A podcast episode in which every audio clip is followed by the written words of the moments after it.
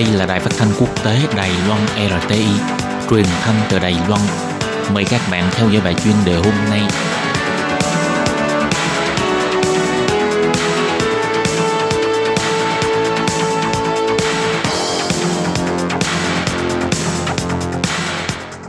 Lê Phương xin chào các bạn, các bạn thân mến.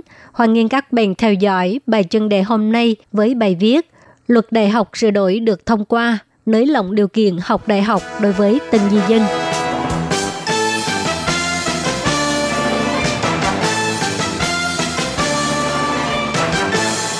Vừa qua, Viện lập pháp thông qua vòng 3 sửa đổi Điều 25 Luật Đại học. Vốn dĩ di dân mới sau khi nhập quốc tịch Đài Loan, muốn học đại học thì phải đi thi giống như học sinh bình thường. Sau khi sửa luật thì đã loại bỏ cản trở để cho cộng đồng di dân mới có thể trở thành học sinh đặc biệt thông qua thể lệ của Bộ Giáo dục đề ra để xin nhập học. Cân nhắc học sinh nước ngoài không có tiếp nhận nền giáo dục của Đài Loan.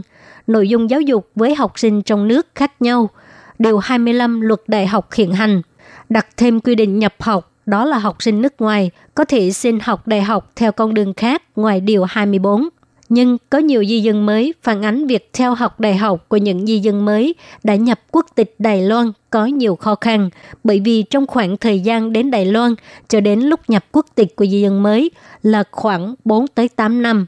Trước khi chưa nhập quốc tịch, nếu phù hợp với quy định học sinh nước ngoài, hoặc là học sinh kiều bào thì có thể học đại học của Đài Loan như là các học sinh nước ngoài hoặc là học sinh kiều bào.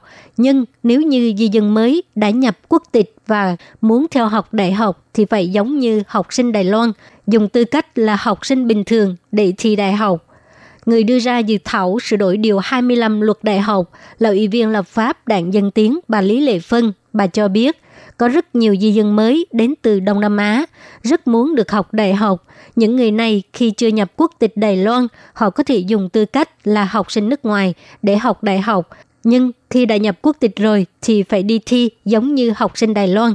Bà Lý Lệ Phân cho biết, vì ngôn ngữ khác nhau, nếu di dân mới đến từ Đông Nam Á muốn học đại học sau khi nhập tịch thì phải thi cử giống như người Đài Loan, thực sự là rất khó khăn.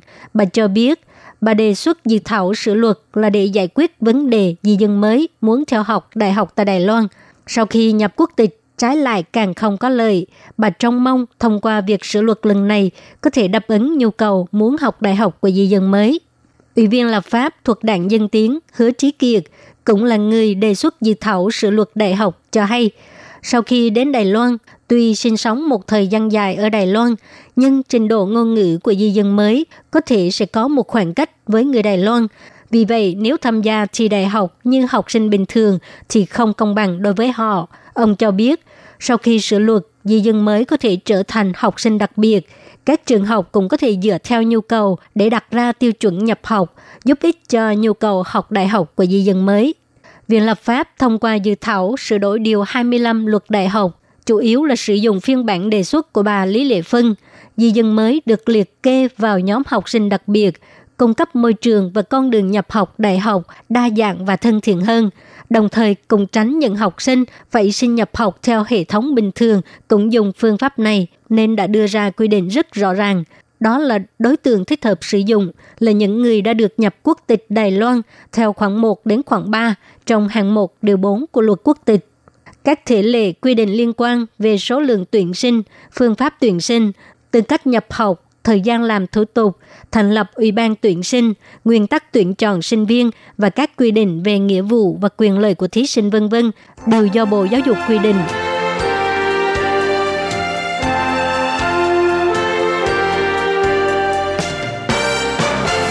Các bạn thân mến, các bạn vừa theo dõi bài chuyên đề của Đài Phát thanh Quốc tế Đài Loan RTI qua bài viết Luật đại học sửa đổi được thông qua, nới lỏng điều kiện học đại học đối với di dân mới do Lê Phương thực hiện. Xin cảm ơn các bạn đã quan tâm và theo dõi.